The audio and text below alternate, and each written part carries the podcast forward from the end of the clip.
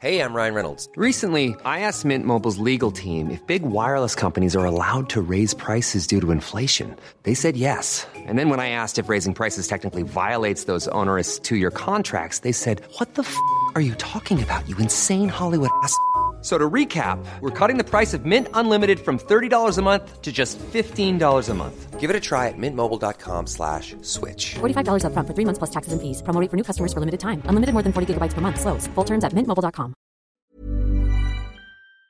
Today on the show, we're talking about building high performance habits and how you can get to the top and stay at the top in your career. I'm joined by Jessica Spendlove, who is a high performance coach and dietitian, and she's specialized in nutrition and high performing behaviors. She's worked with elite athletes and sporting teams all around Australia. From AFL right through to netball, Jess has helped high performers stay at the top by harnessing their natural energy centers food, sleep, and mindset. This was such a good conversation. We've split it into two parts. If you haven't listened to part one, go back, listen to the previous episode, and then come straight back here and listen to this one. Jess is going to dig into everything you need to know about high performance habits and building a high performance mindset. This is a podcast about making work work. You'll learn about leadership, career growth, and how to navigate those weird work challenges. I run a HR consulting business called Boldside where I help leaders build epic team cultures. If you lead a team or run a business and you think I can help, let's connect on LinkedIn.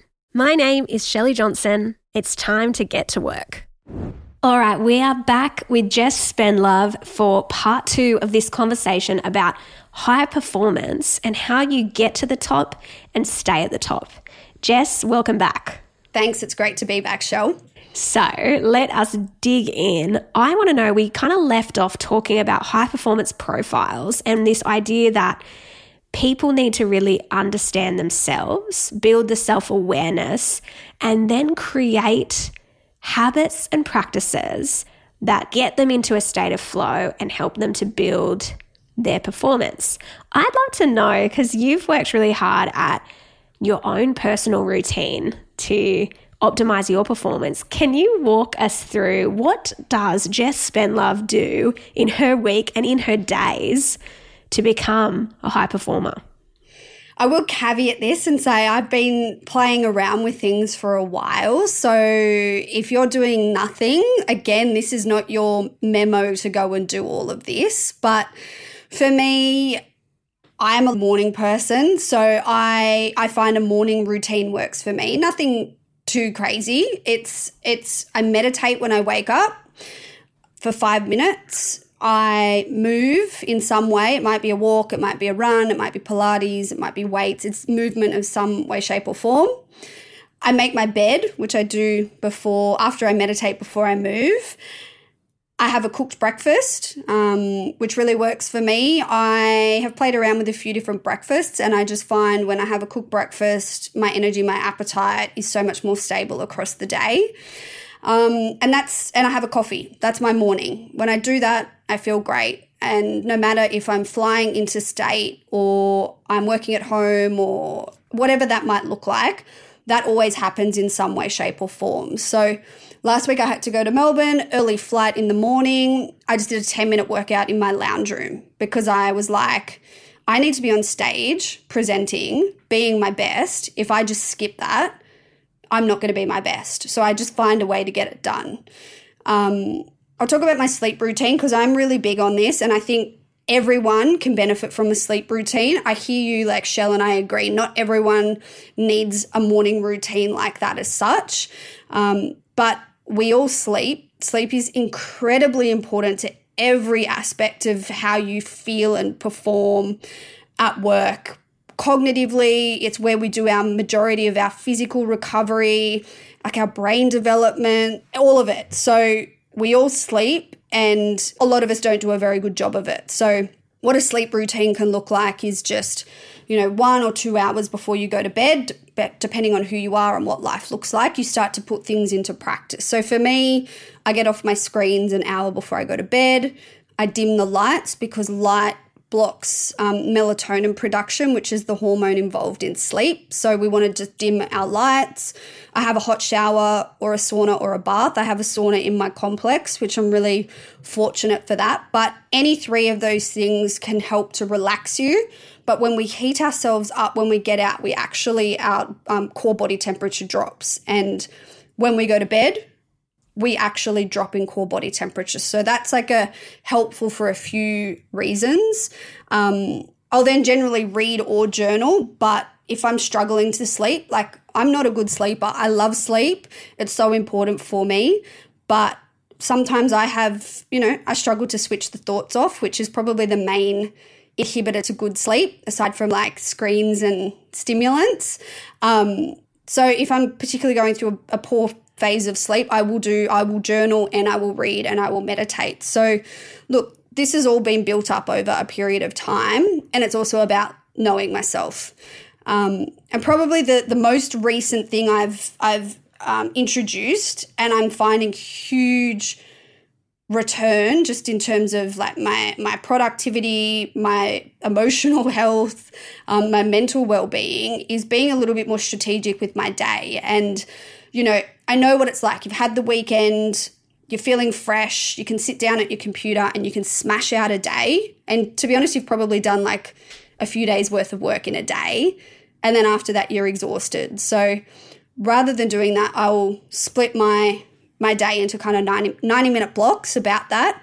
And every 90 minutes, I'll go 10, 15 minutes, just ideally outside depends where I am. But if I'm if I'm not able to, it might just be away from the, the screen, making a tea, maybe doing a meditation, or preferably it's outside in nature doing a walk with no screens. And that little micro break has really been a huge game changer for me. Um, and to be honest, that's probably one of the easiest ones for people to implement from all of that. So yeah, that's my my day. And then across the week, look, I, I, exercise is a really important factor for me. It always has been. Um, it's changed. I used to do a lot of high intensity, but with the health issues I've had and just where I'm at in my life, I, I doesn't work for me anymore. I don't subscribe to that. I do it once or twice a week, but it looks like a walk. It looks like a run. It looks like Pilates. It looks like something because physically and mentally that just helps me be my best. So yeah, that's what that's what my routine looks like. No, cra- nothing too crazy in there, but just yeah, I appreciate it might be a lot compared to what some people are doing. Um, it's just about starting somewhere. Do you have when you work with clients who have never who don't have a routine at all? What do you say usually is like a small step to start with? Yeah, so depends who they are. Um, to be honest, my philosophy is when you're elevating how someone wants to feel and perform a little trick or secret I'll let you all in on is the earlier in the day you can start, the better. So, when we were talking about breakfast, you know, one thing you were mentioning was your energy and your cravings, which I see a lot of people. We crash and burn in the afternoon, we crave sugar, we're then probably pretty hungry at dinner, have a pretty big dinner, maybe we're craving after dinner. That is just your your brain's way of saying, "Hey, you haven't given me enough food, you haven't fueled me, I haven't rested across the day. I'm crashing, I'm tired.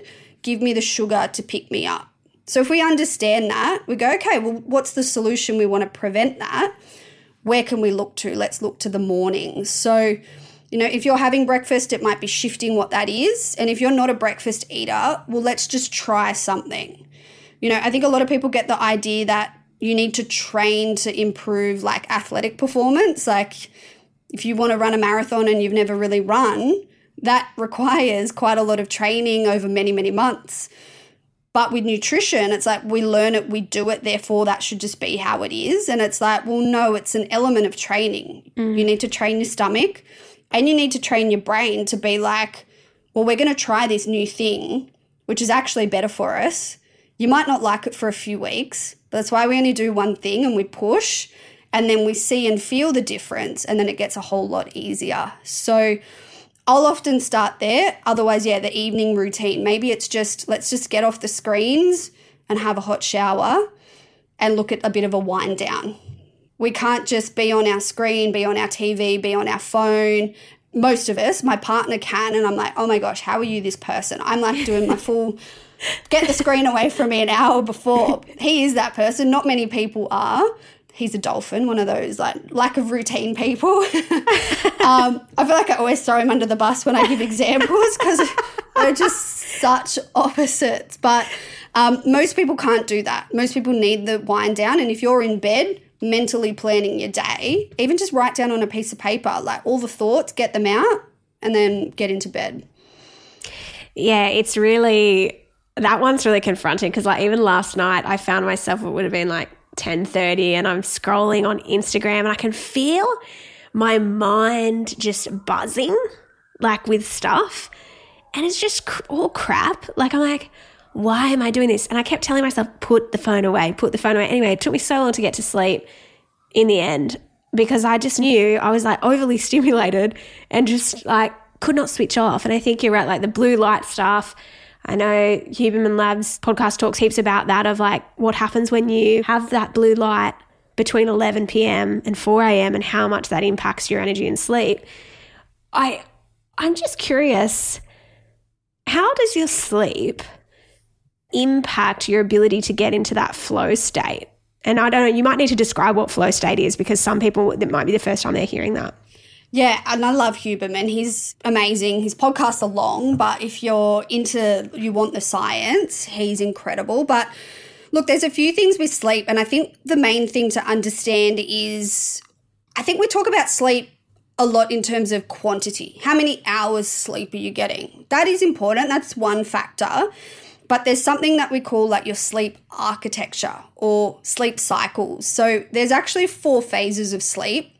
One is only a really a transition state, but there are three main phases of, of sleep that we um, are in each night. We've got our light sleep, which we spend most of our time, 50%, but then we've got our deep and our REM sleep.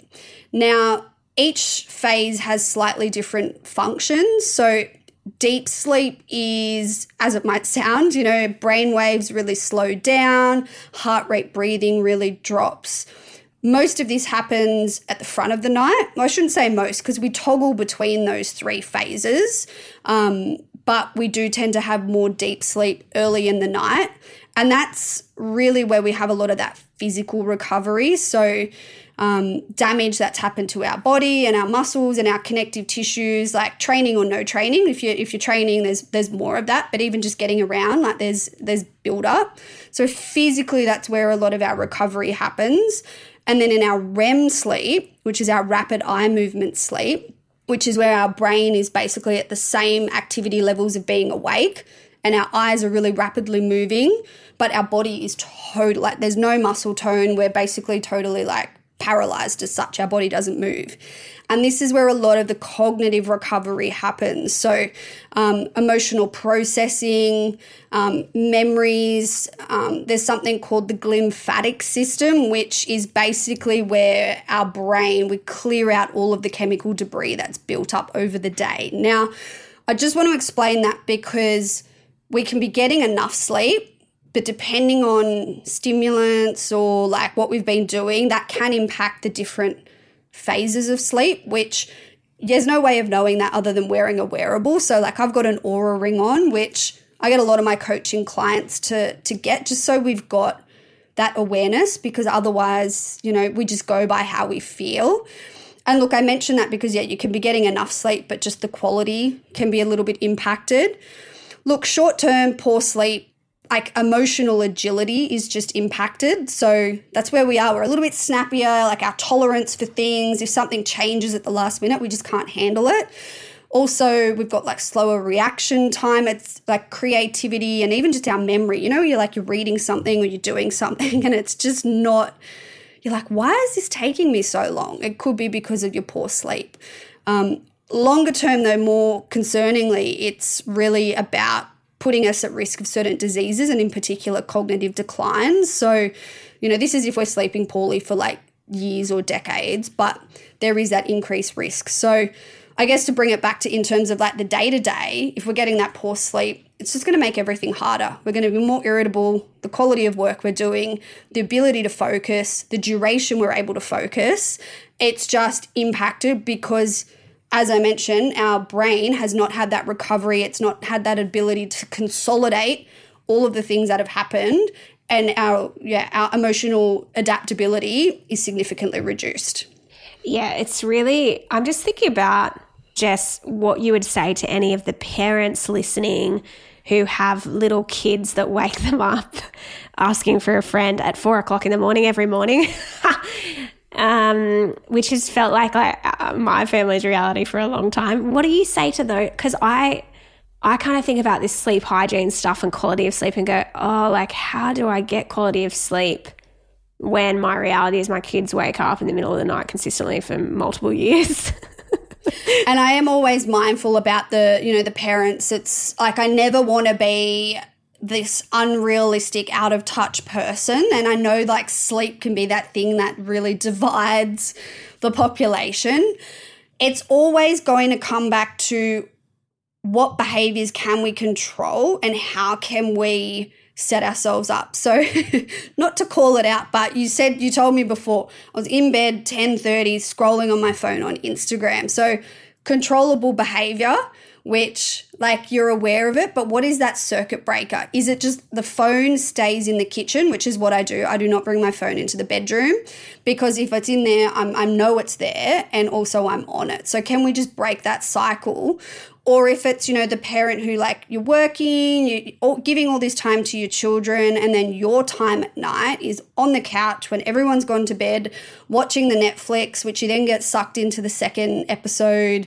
You may be having a chocky and a wine with it. So like that's your decompress but those behaviors are not they're perpetuating poor sleep. So it's really where can we look at it?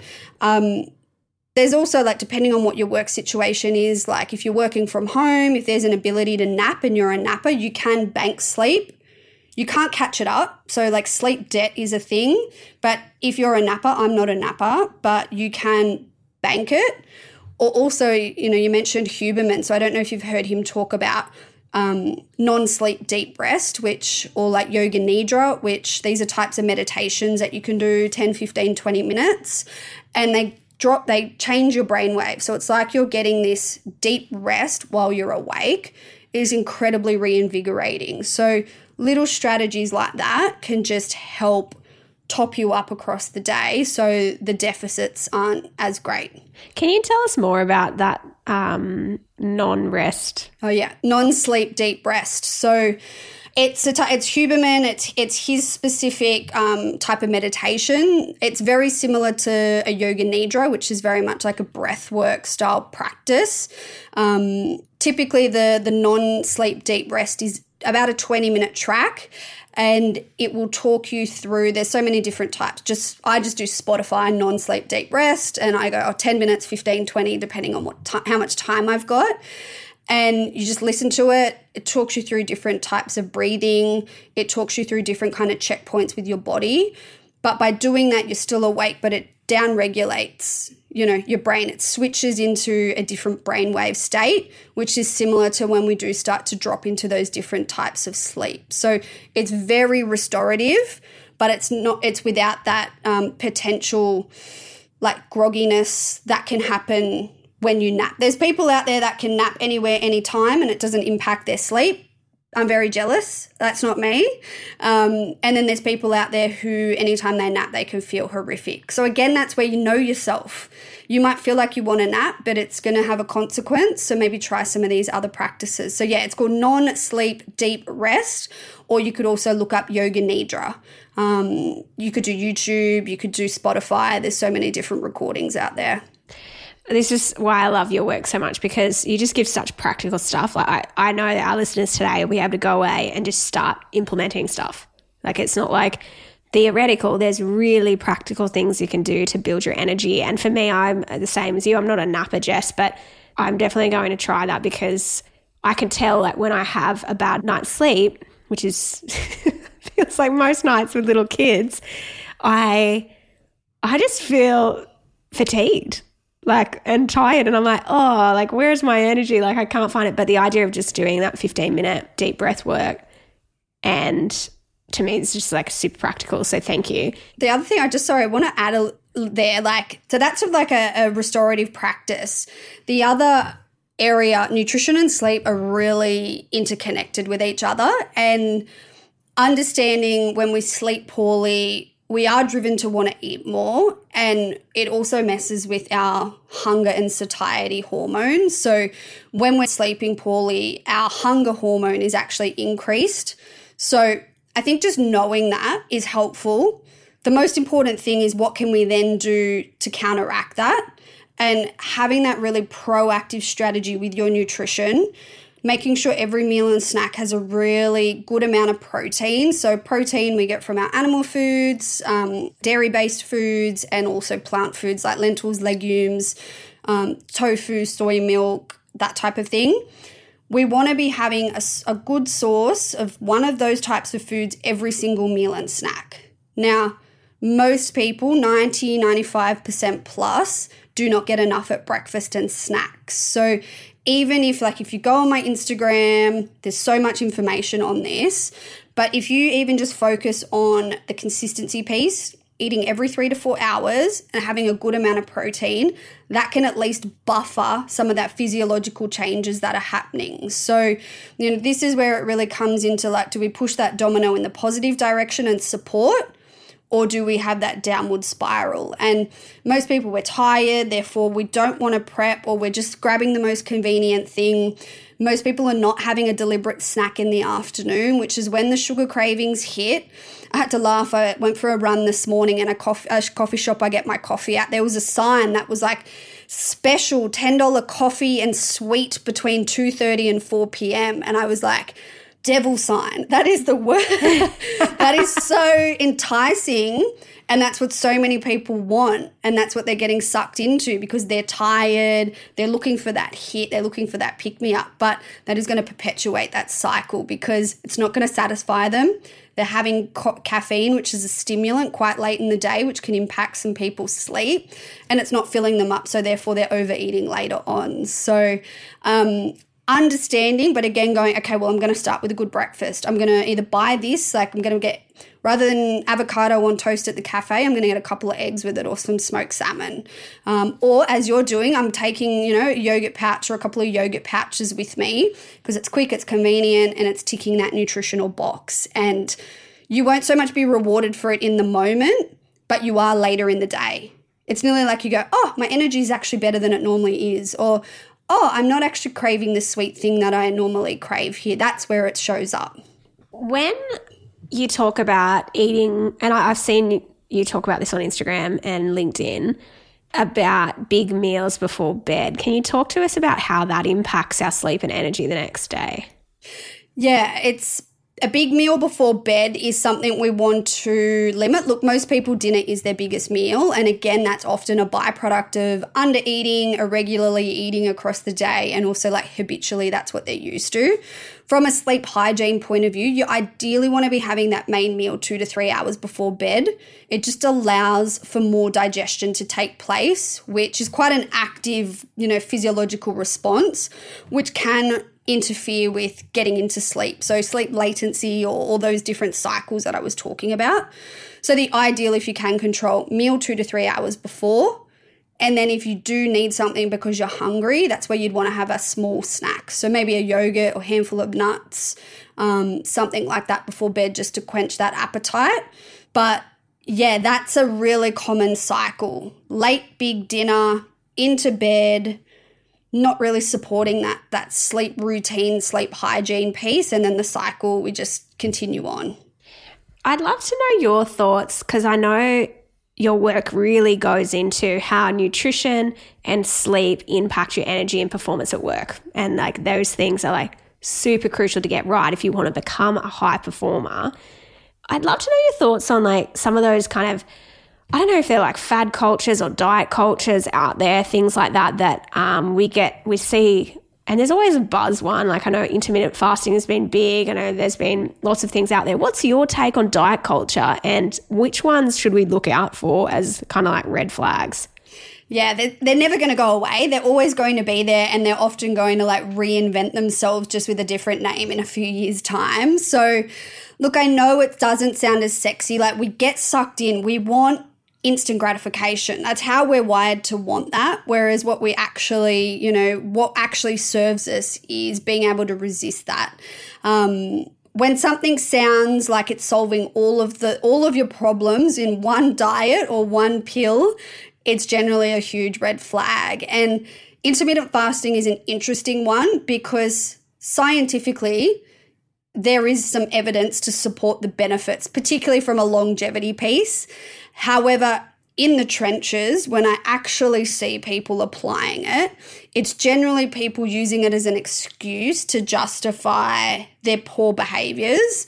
And it's just putting a label on it. I don't eat breakfast, therefore I start at lunch. And my response to that is how do you feel? Coming back to those metrics that matter that we discussed in the first. What's your energy levels like? What's your appetite? Are you craving things? How's your performance? If they're all in check, well, yeah, that is something that is probably supportive. And if you find it sustainable, then it works. But if it's something that we're suffering through, we feel pretty average, we're actually not feeling like our best selves, and it's really impossible, then it's not something that's going to serve you. As we've said, consistency and that compounding effect when it comes to nutrition and sleep and all of the the the health and well-being variables that is the thing that is going to amplify everything that you do. So for me i look at intermittent fasting as an advanced tool. And yeah diet culture it's just i think people are becoming like more alert and more aware and i do think there is a shift like i have seen that post covid i don't know if you have where i think we are looking at things from a different lens. It really did challenge a lot of people and and has kind of clued in a little bit more. But yeah, if it sounds too good to be true, that's when it's just like, you know, let's be mindful. It's like the dodgy salesman, like waving a big sign to come in, but it's like, yeah, no, that's that's it really boils down to consistency over intensity every single time. Yeah, consistency over intensity. I love that. And I love, I mean, I love it but I recognize the discipline in it. it's like consistency and discipline, like doing the thing day day out, like the going for a walk in the morning for 40 minutes every day or eating breakfast. Like it's so simple, but it is a daily discipline. And I, I love what you've said throughout this whole thing of if you want to become a high performer, you have to show up consistently and think about those three non negotiables that you talked about in the first episode around eating, breath sleep. work, and sleep. Oh, and movement. That's right.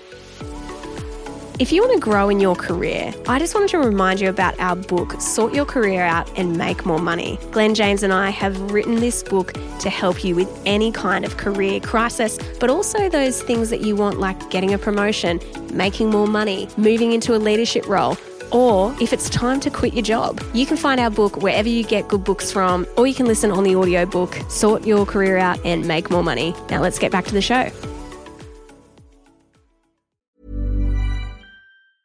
There's never been a faster or easier way to start your weight loss journey than with PlushCare. PlushCare accepts most insurance plans and gives you online access to board-certified physicians who can prescribe FDA-approved weight loss medications like Wegovy and Zepbound for those who qualify. Take charge of your health and speak with a board-certified physician about a weight loss plan that's right for you. Get started today at plushcare.com slash weight loss. That's plushcare.com slash weight loss. plushcare.com slash weight loss. Since 2013, Bombas has donated over 100 million socks, underwear, and t-shirts to those facing homelessness. If we counted those on air, this ad would last over 1,157 days. But if we counted the time it takes to make a donation possible, it would take just a few clicks. Because every time you make a purchase, Bombas donates an item to someone who needs it. Go to bombas.com slash ACAST and use code ACAST for 20% off your first purchase. That's bombas.com slash ACAST, code ACAST. I'd love to kind of round out these conversations. We've we've done part one and part two, and in your opening of part one, you talked about this idea of growth mindset, and I think a lot of how we perform at work comes down to our mindset, either enabling how we want to show up and behave, or holding us back from how we want to show up and behave. And I think the people that I've seen in my career that are high performing in the long term have had this foundational piece of mindset right. And that's where they've developed those habits that you described. They've been consistent. They've seen the losses as learnings. So what is it that you think if you if you were to try and boil down what shapes someone's mindset, what shapes the mindset of a high performer, what what is there that they do differently to everyone else? Great, great question. I mean, there's there's so many things that stand out, um, and I know I've touched on it, but I do really want to reiterate this whole proactive piece and putting things in, whether that's well being, whether that's leadership, whether that's just their entire being. It's this proactive piece. It's what can I do to set myself up for success rather than what am I doing to band aid like the leaky bucket. Let's like the leaky bucket analogy. How can we plug that and, you know, bring it? There's one question. I mean, there's a lot of kind of ways that I, I frame this, but one that stands out to me is like the difference of saying, whether you're at home or in the office or whatever, let's say you've done a little bit of prep and you've got your lunch or you know where you're going, and it's like, what have I got for lunch? Therefore, what am I going to have? versus I'm disorganized, I'm unorganized, you know, I'm caught up in the daily doing of life and I'm getting to lunch probably a little bit late and the question is, "Oh, what do I feel like for lunch?" what do I have for lunch and what am I going to get is a very different question to what do I feel like for lunch for any single person. And you can extrapolate that out to every aspect of their life. And so when there is that element of being proactive, you know, that doesn't mean your whole entire Sunday is dedicated to setting up your week, but a little bit of intentionality. So for me, I often say to people, like, that can look like ordering in some meals or doing an online grocery shop, or maybe it is doing some preparation, but what is it that's going to work for you? Ask yourself, what is going to work for me? And look, when you're surrounded by good people, good culture, other similar like minded individuals who also have a growth mindset, it really makes it a lot more like transferable, like nearly via osmosis.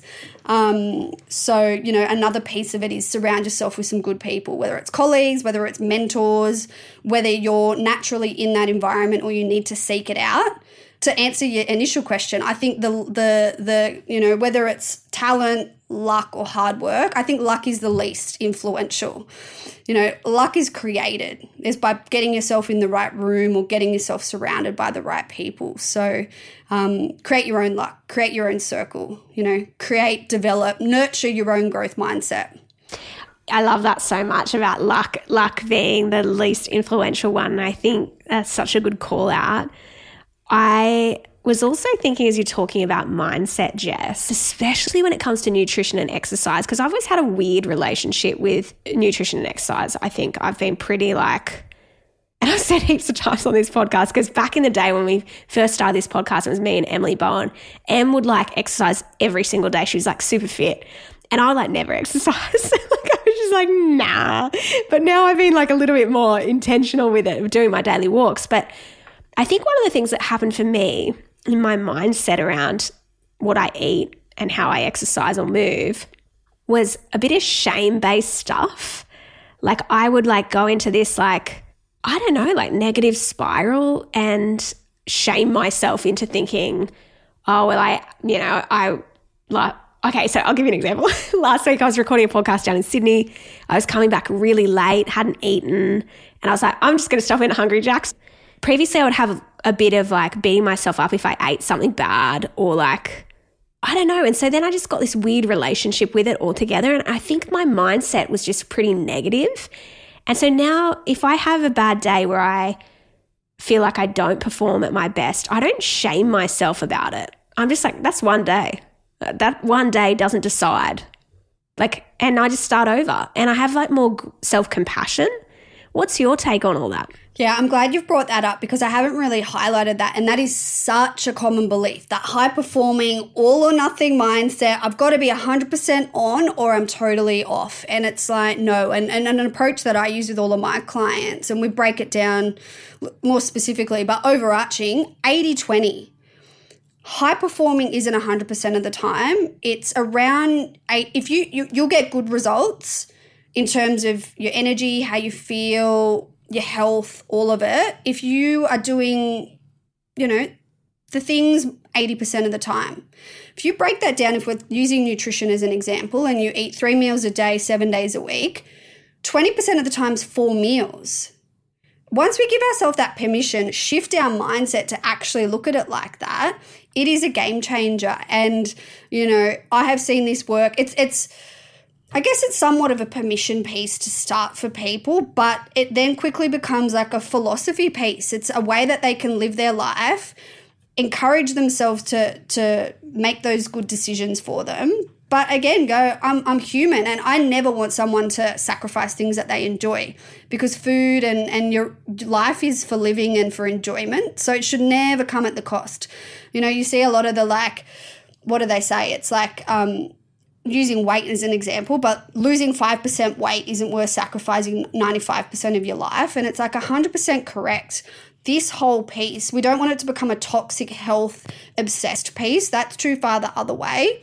It's just the majority of the time, 80% of the time. What can we do? And I nearly take pride in this. I used to get offended by it, but I work with a lot of people who say like C suites or uh, entrepreneurs, and, and they're like, I just feel so silly because you've just made this so simple for me and so easy for me to apply. And I'm like, that's taken like five years of university and 15 years of doing this to make that really complex thing so simple. But each and every single person, it's finding what makes you tick, what you like. You never want to sacrifice that. But coming back to your why. And if you're hanging your hat on, I want to do this to lose weight, or I want to do this for some sort of like objective external outcome, we're less attached to that. Whereas mm-hmm. when we start to go, I want to feel better, I want to have more energy, I want to enjoy my life more. That stuff matters every single day. And to come back to those metrics that matter, that's quality of life. And when we tune into that and we hang our hats on the things that elevate that, we're really onto a winner. And that's why we only want to do one thing at a time. So we give our space the time to see does this work, does this not? What do I need to titrate? Um, yeah, I've got so much stuff on my Instagram, really nutrition specific and others. So if you like it, come and find me. LinkedIn as well. I'm hanging out there a lot at the moment because I'm playing in this space a lot. Um, I love talking about this stuff because I really want to make the difficult simple. And we've gotten it so wrong. We've been told it has to be hard. We've been told it has to be impossible. And it actually gets to be really freaking easy. And you actually get to have it all. I'm here for it all. I want you to stay at the top, feel the things, thrive in business, thrive in life, thrive in your career, and you actually can. Oh my goodness, what an amazing place to close this conversation. And you know what? For me, it's such a highlight hearing you talk about find the internal motivator for this stuff. Don't focus on the external, like the the weight loss, the other stuff. Focus on, hey, I want to feel good. I want to I want to feel engaged and energized and enjoy what I do. And that's my why, not some kind of external motivator or reason, because that's always going to have a longer impact. Jess, I just want to say thank you so much. Everyone, get on Jess's Instagram. We'll have the link in the show notes to your Instagram and your LinkedIn so people can follow you. And if you enjoy the show, share it with a friend and give us a five star rating and review because that helps us do more episodes, get the podcast out there. Jess, I just want to say thanks so much for hanging out. Thanks for having me, Michelle. It's been great.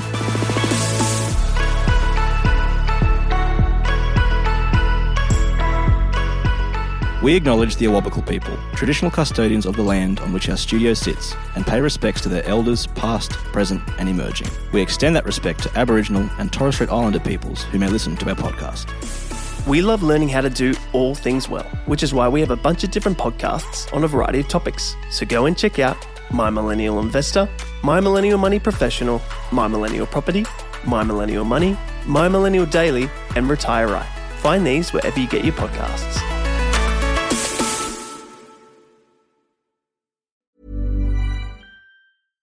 Even when we're on a budget, we still deserve nice things. Quince is a place to scoop up stunning high end goods for 50 to 80% less than similar brands. They have buttery soft cashmere sweaters starting at $50, luxurious Italian leather bags, and so much more. Plus, Quince only works with factories that use safe, ethical, and responsible manufacturing.